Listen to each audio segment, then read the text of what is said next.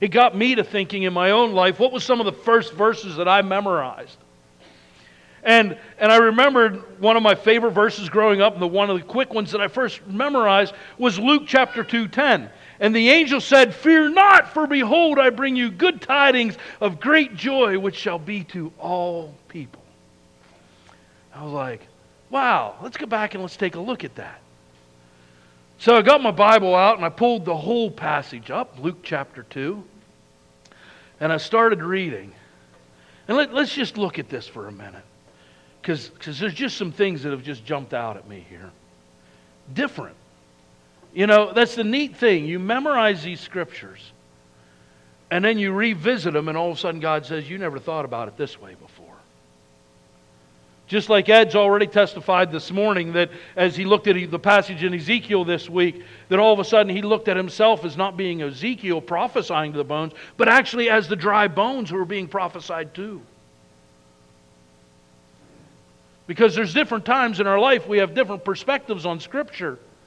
And they mean something different to us. It's the same thing. It means the same thing. There's no new interpretation. It is the Holy Spirit speaking to us in a different way, because of the circumstances that I'm standing in today. And of course, any scripture that has to do with farming, it piques my interest. It's what I do. You know, so so okay, what, what are you saying to me, God? So let's look at Luke chapter two. Let's start in verse eight. "Now there were in the same country shepherds living out in the fields, keeping watch over the flock by night." Just an ordinary night, right? Just the same thing we do every night. We're out on the hillsides outside of Bethlehem. We've got a couple hundred, I don't know, a couple thousand. I don't know how many sheep they had. But they're out on the hillside in the middle of the night. I'm betting it's pretty dark. And they're watching some sheep. Making sure there's no coyotes running around, or wolves, or lions, or bears that would want to come in and, and steal a couple sheep. They're just same thing we do every night. We're out in this countryside and we're watching some sheep. "And behold," verse nine, "an angel of the Lord stood before them, and the glory of the Lord shone around about them, and they were greatly afraid." I'll bet they were. I mean, let's just stop and think. Same thing we do every night. We're sitting out in the countryside. It's dark. And all of a sudden, the glory of the Lord, this is not your ordinary bright light. This is not a spotlighter looking for deer. It just reminded me. When we were kids, we used to hide out in the fields. And when the spotlighters would come around, we'd jump up and go, "Snort, snort." It's not that thing, you know, it's not that big a deal. It would make floodlights jump. It would, you know, spook people a little bit. You know, it, it was fun. It, this isn't this. I mean, the glory of the Lord. You want to, okay, look how bright it got in here after we got done worshiping and they turned the lights on. It was a lot brighter than that. How many of you squinted? How many of you rubbed your eyes? How many of you thought about the light change? All right, this is the middle of the night. It's dark. And all of a sudden, the glory of the Lord. And an angel of the Lord is standing in that bright light. Now, this is not cute little fat little chubby picture that we see in Christmas with wings and big fat belly. Little angel type looking thing, they think. This is an angel of the Lord. This is a warrior. This is a mighty man of God. A mighty being, more than a man. A warrior. Standing there, and I'm bet dressed in full warrior garb. I'm betting he's got a sword. I'm betting he looked fierce. And I'll bet you, if I was sitting out there watching sheep in the middle of the night and all of a sudden that bright light turned on and lit me up, and there stood this angelic messenger from God, I'll bet you I'd be afraid too. I'll bet you. And the angel says, "Don't be afraid. You, you know there's like three hundred sixty-five, three hundred sixty-six times in the Bible it says fear not or do not be afraid. Like one for every day of the year. Isn't that pretty cool? Don't be afraid. Don't be afraid. But why don't be afraid? Because I bring you good tidings of great joy, which shall be to all people. Okay? So the dude's not here to kill us. We're in good shape. He's got news for us. He's got good news. Aren't you glad somebody came with good news? Don't you hate it when somebody knocks on your door and says, hey, I got some bad news for you. I need to have a talk with you. It's not. It's not that. I mean, we read in Scripture of times whenever the, the prophets had to go and say, uh, look, I got some bad news for you. God told me to tell you this, and there's judgment coming. That's not the message this time. The angel of the Lord says, I've got good news, and it's for everybody. And that is really important because the shepherds are pretty much the lowest of the low-class citizen at this time. They are highly looked down upon. They don't count for much of anything. They, they have really a, not a whole lot of value in society. And yet God chose them to be the first to tell there's good news tonight. What's that good news? Verse eleven says, for there is born to you this day in the city of David a Savior who is Christ the Lord. Woohoo! There's a baby born, right? There's a baby. Dolan, Silas, get up here. Come here. Pass him out. We got a baby boy! Woohoo! Pass him out. Pass him out. We got babies. Ari, come here. Pearl, grab one. Pass them out. Make sure everybody gets one. Go on, get them passed out there. Woohoo, there's a baby born, right? There's a baby. Go to the back. Make sure the back gets some. Don't let the back be. There's a baby born. Hallelujah. There's, now, wait a minute. These are shepherds. When somebody tells me, a dude, that there's a baby born, oh, congratulations, right?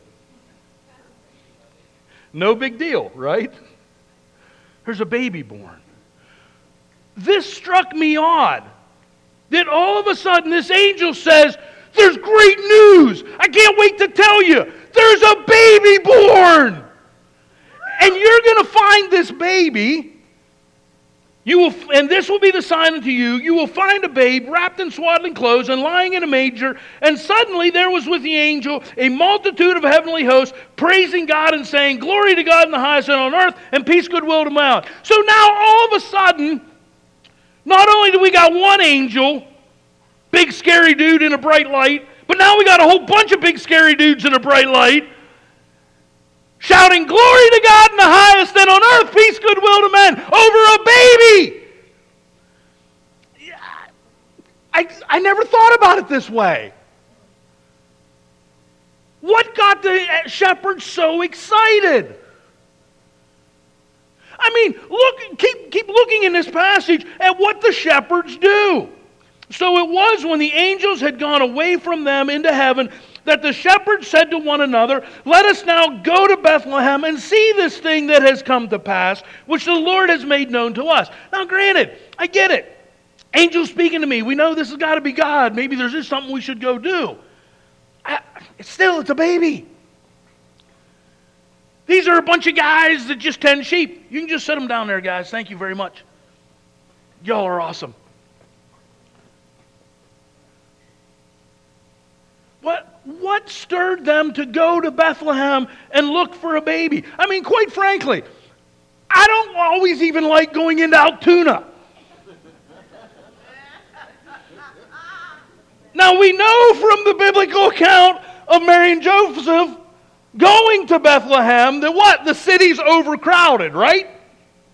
I mean, so crowded that there's no place for them to stay. So they have to stay in a barn. And Jesus ends up being born in a manger. So there's a whole bunch of people there. And I'll bet you these shepherds haven't showered in a couple days. I just, what, what is it about the message of the angel that says to these shepherds, you got to go to Bethlehem and see a baby? I got to thinking, why? What would make them want to go and see a baby? And quite frankly, how did they find the baby? I mean, there had to be more than one stable in Bethlehem. I'm betting like every inn had one, right? To keep travelers' animals in. They just start going door to door going, hey, hey, you got any babies in your barn?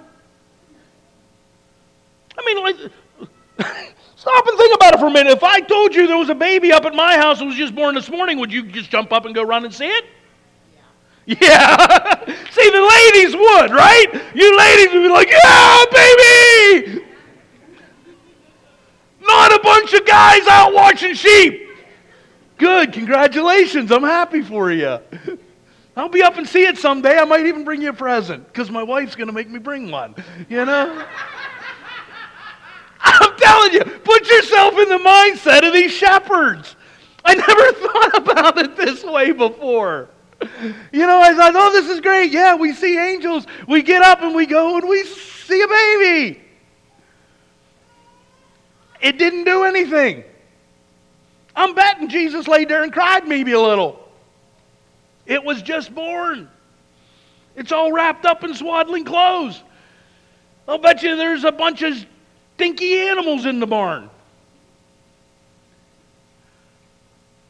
But this is something that sparked the shepherds' interest that they ran to Bethlehem, that they hunted around till they found this baby. And they found Mary and Joseph, the mother and dad, and they found the baby in a manger. In verse seventeen, now when they had seen him, they made widely known the saying which was told them concerning this child. And all those that heard it marveled at those things which were told them by the shepherds. Now, I'll bet they did. It's like, yeah, you boys have been drinking out there, haven't you? Remember, they don't think much of shepherds at this time in history. I'll bet you. I'll bet you they marveled. But it says Mary kept all these things and pondered them in her heart. Mary was like, whoo, what did I just sign up for? This is pretty crazy. Because she's had an angel talk to her. Joseph had an angel talk to him. Now shepherds have had an angel talk to them. It says, then the shepherds returned, glorifying and praising God for all the things they had heard and seen as it was told to them. What happened in that night that would cause these shepherds to act this way? I sat and I pondered that and I pondered that. What was it that made that big a difference? What is this good news that would cause the shepherds to act this way? Angel said, I have good news. There's a baby born for everybody. Now I understand in, in the translation that, that that translates back to this is the Messiah. The Messiah is born. But do we have a grasp of what that Savior, what that Messiah being born means? What did it mean to the shepherds? What did it what does it mean even to us today? Is it just a baby born? And we're actually waiting for something to happen? Or is the good news already here? As I sat and I thought and I thought and I thought about that, God, God just was directing me and making me think about all these different things. Was it the bright light? Was it the glory of God? Was it the angels that made the shepherds go off to Bethlehem? Was it the message that a Savior's born, that the Messiah's born? And the longer I thought, the Lord led me into Romans chapter eight. And I thought, Romans eight doesn't sound like a Christmas message. But when I started reading down through the chapter of Romans chapter eight, I started to notice something that God was showing me. So this morning we're going to read through the whole chapter of Romans eight. Now I'll pause and we're going to make some comments, so don't don't worry, I don't think we're going to go as long as I did last week. And I know some people have to leave, and I understand, it's okay. But all right. So let's start. Romans chapter eight, remember, what we're looking for is what is this good news that would cause shepherds to react in this manner? What is this message that should stir us to do something, to glorify God? What is the message for us today? Romans chapter eight, starting in verse one, "There is therefore now no condemnation to those who are in Christ Jesus, who do not walk according to the flesh, but according to the Spirit. For the law of the Spirit of life in Christ Jesus has made me free from the law of sin and death. For what the law could not do, in that it was weak through the flesh, God did by sending His own Son in the likeness of sinful flesh. On account of sin, He condemned sin in the flesh, that the righteous requirement of the law might be fulfilled in us who do not walk according to the flesh, but according to the Spirit." So what in this message should stir us to action? There is a law of sin and death that you no longer have to be bound by. Do you realize when you were born, you were born a sinful person? It's just naturally. It, it's, it's what you naturally were because of the sin curse that was brought on us by Adam and Eve in the Garden of Eden in disobeying God's one command, don't eat from this tree. It is now passed down into all of creation. Death entered into this world at that moment. And that curse is carried through us the whole way down through the generations, clear to you and me today. And without Christ, you are bound by that. Without this baby being born, without this good news that this angel has just declared to these shepherds, you're bound to that. You're bound to the law of sin and death. Had Jesus not come to this earth, you would be bound to separation from God for eternity.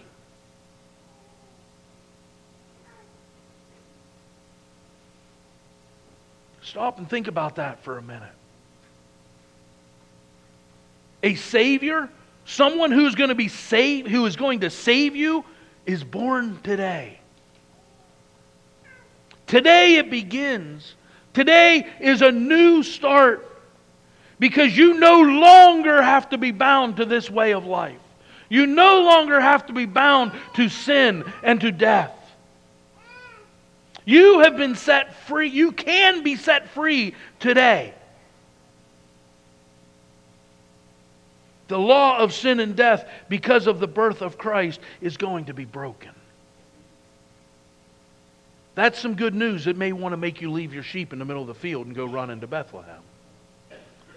Did the shepherds gather all of that? I don't know. Maybe they did. But you know it today. Let's continue. Verse five in Romans chapter eight. "For those who live according to the flesh set their minds on the things of the flesh, but those who live according to the Spirit, the things of the Spirit. For to be carnally minded in death is death, but to be spiritually minded is life and peace. Because the carnal mind is enmity against God, for it is not subject to the law of God, nor indeed can be. So then, those who are in the flesh cannot please God. Okay, once again, you are stuck with the mindset of sin. That's all you can do. So what is our hope? What is our Savior? What is the Messiah? It is you can today have a totally new mindset. Your whole thought processes in life can change today. Because there is the Messiah, because the Savior came, because God Himself came to you, your whole mindset can change. Your whole purpose, your whole outlook on this life can change. Stop looking at the struggles in this life like they're controlling you. I understand we need to be aware of what's happening in our world. I need. I know we need to understand that we need to be understanding what's going on in our government and things like that, and we need to vote in a proper way. But quite frankly, some of us are talking about that like it's controlling our life, and it does not. You've got a whole new mindset as a believer in Christ, because Jesus, because God Himself in His Son came to this earth for you, you've got a different mindset. You need to start thinking with your spiritual mind, not your physical mind.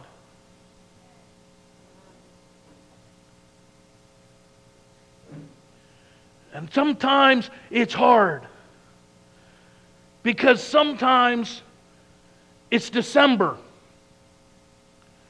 And we know winter's coming soon. And all the forecasters are saying seventy-two inches of snow this winter. And some of us have over forty acres of corn still standing in the field. And the corn moisture is still between twenty-six and twenty-seven percent. And I'd really like it down to twenty. And so quite frankly, sometimes it's hard not to look at the physical. But God has given us a whole new mindset. A whole new way of thinking. I understand we've got to deal with this stuff that's going on around us. I get it. But it does not control us. The Spirit of God is to control us. He's in charge. I mean, quite frankly, I'm not saying it's not going to be hard, okay? Stop and think about this for a second. What did these shepherds face? Now, if they're from Bethlehem, because they're just outside of town, I'm just saying, just if they are, what happens in two years? In two years, Herod is going to try to kill Jesus, and every child under the age of two is going to be killed. These shepherds left their sheep, ran into town to see a baby being born, then two years may cause their child to die. Man, that hit me like a brick. That whacked me hard.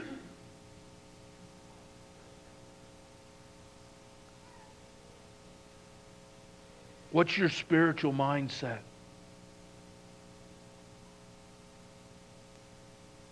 You can have a totally new mindset. It doesn't mean things are going to be easy. It's going to mean you know who's in control and you can trust Him to help you.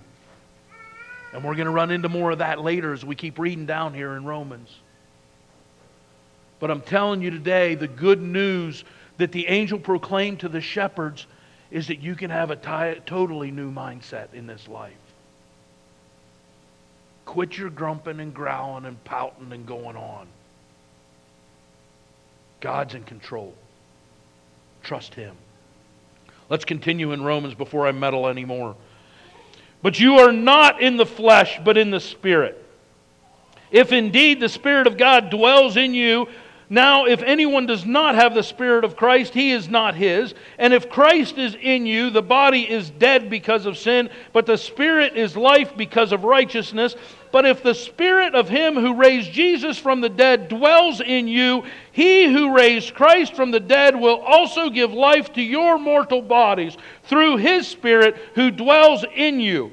Therefore, brethren, we are debtors, not to this flesh, but to live according to, but to live, not to the flesh, to live according to the flesh.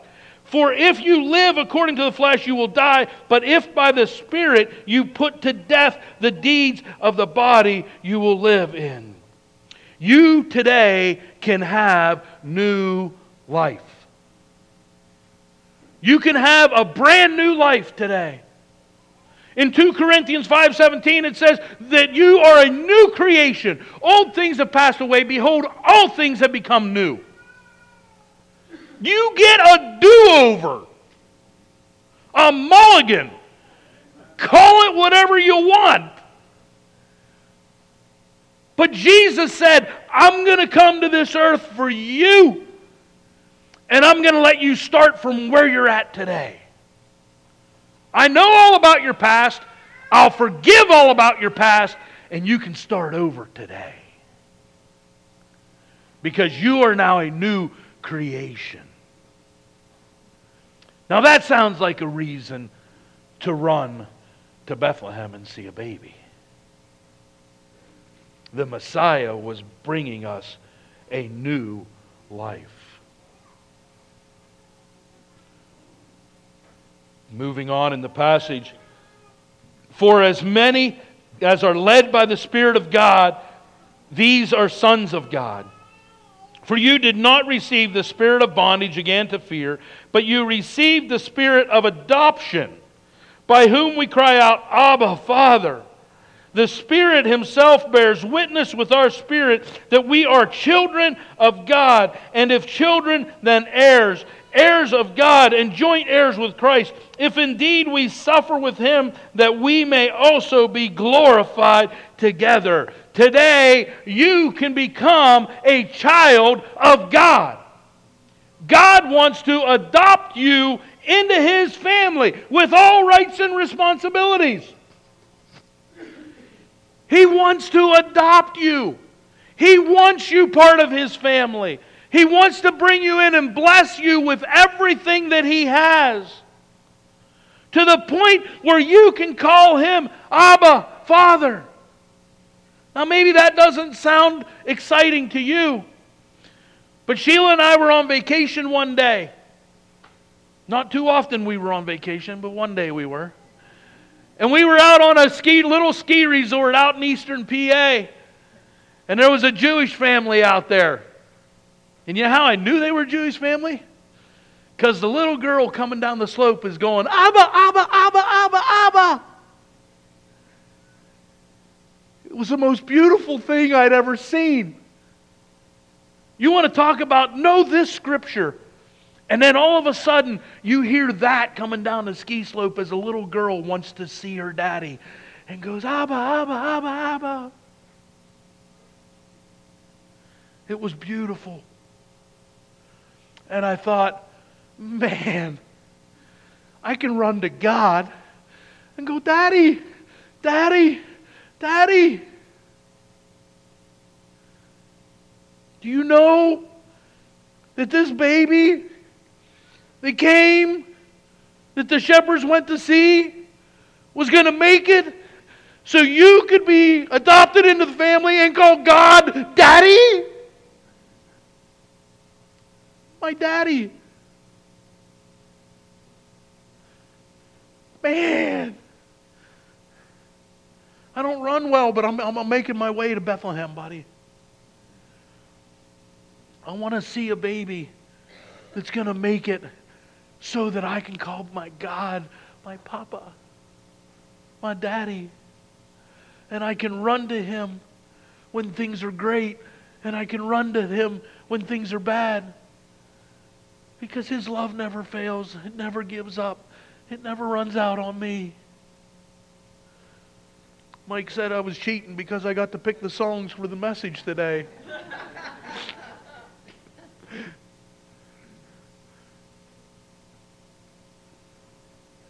do you know this baby that says you can become God's child? I want you, God says. I want you part of my family. I want to bless you. I want to give you my inheritance. That's worth running to Bethlehem for. Let's continue in Romans chapter eight. For I consider that the sufferings of this present time are not worthy to be compared with the glory which shall be revealed in us. For the earnest expectation of the creation eagerly waits for the revealing of the sons of God.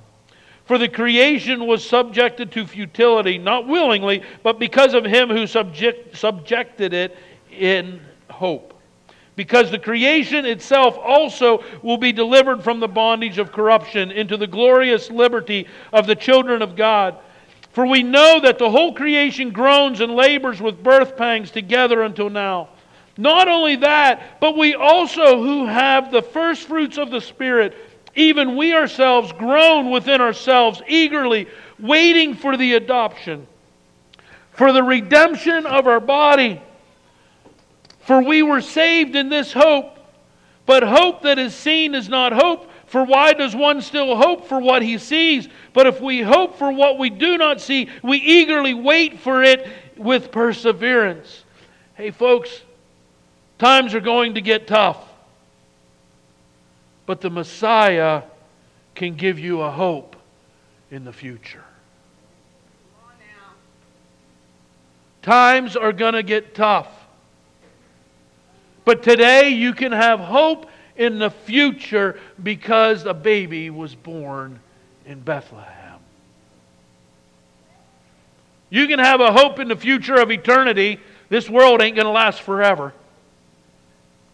And you can have a hope for the here and now because you're walking in the great will of God.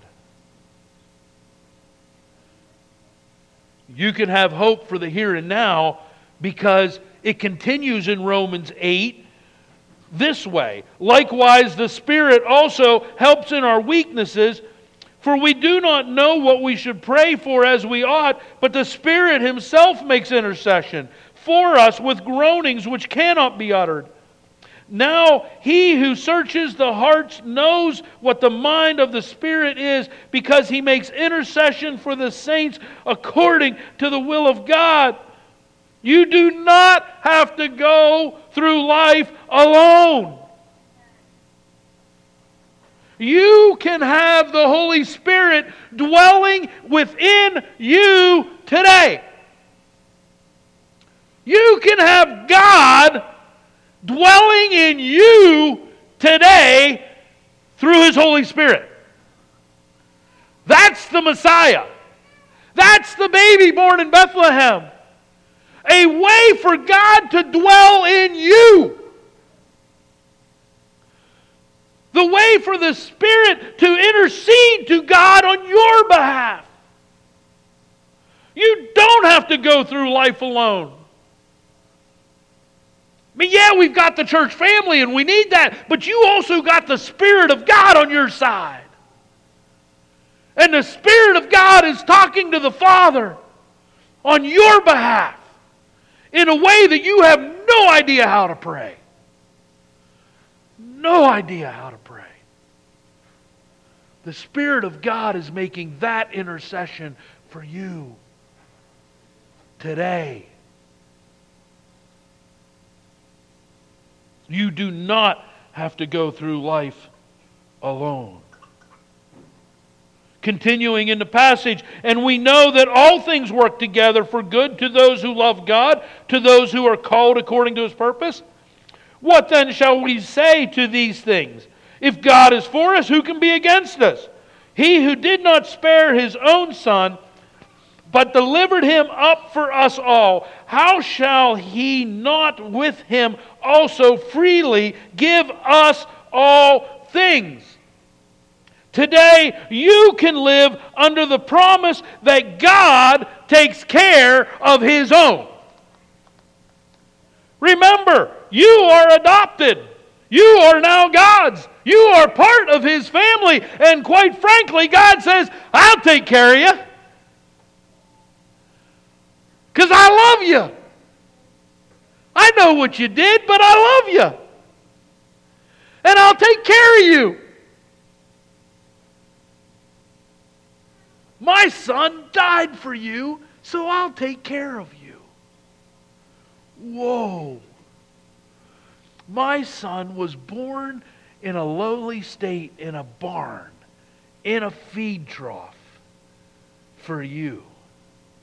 So I will take care of you. Wow. That's a good reason to run to Bethlehem, folks. That's a good reason. God wants to take care of you because you are His. Continuing in Romans eight, who shall bring a charge against God's elect? It is God who justifies. Who is He who condemns?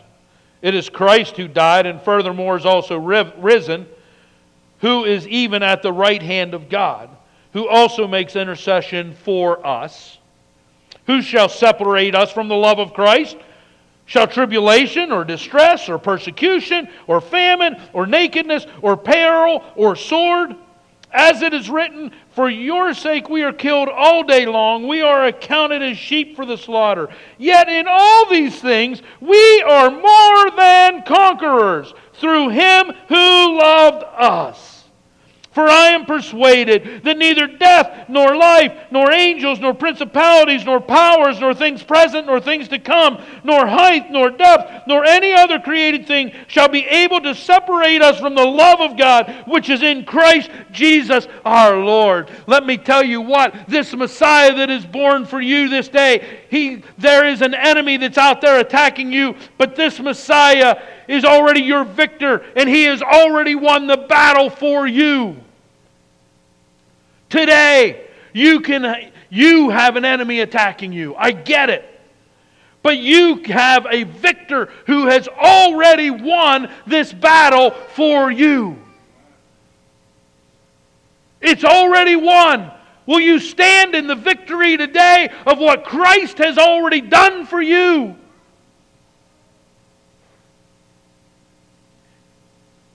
He loves you so much.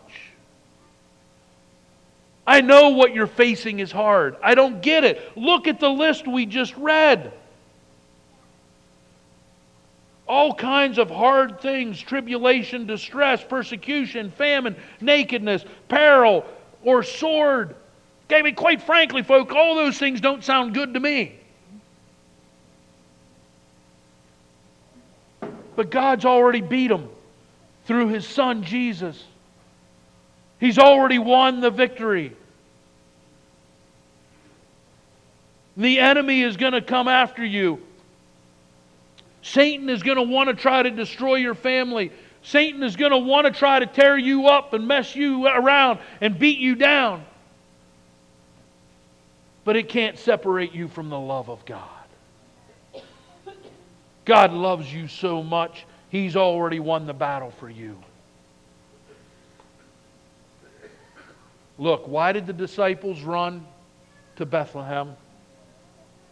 Because they were told that the Messiah was born. They were told that in Bethlehem today there was good news of great joy, which should be to all people.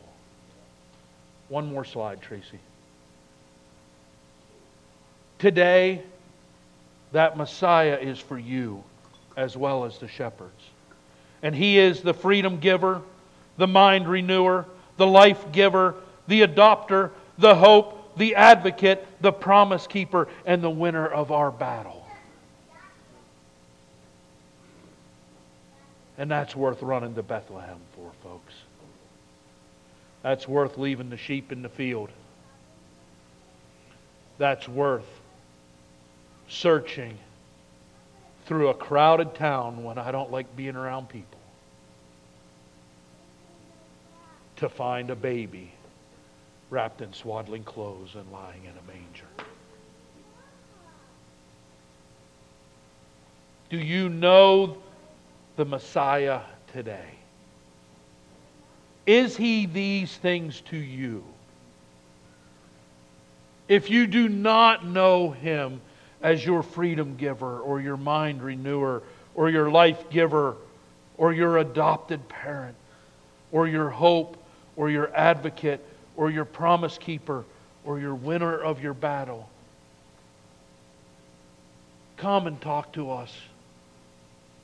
Tell Jesus you want him to be these things to you.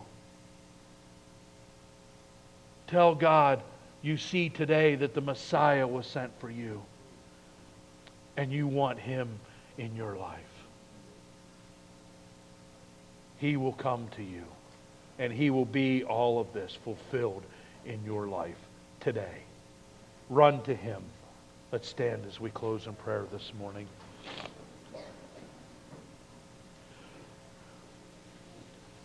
Father God, I thank you so much that you are all of these things in our lives. I thank you that you are this good news to everyone. I pray, God, if there is someone today who is who does not know this message in a reality in their life yet, that God, they would call upon you this day, and that they would make this a reality in their life. That they would know you today as their freedom giver, as their mind renewer, as their life giver, as their adopter, as their hope, as their advocate, as their promise keeper, and as the winner of their battles.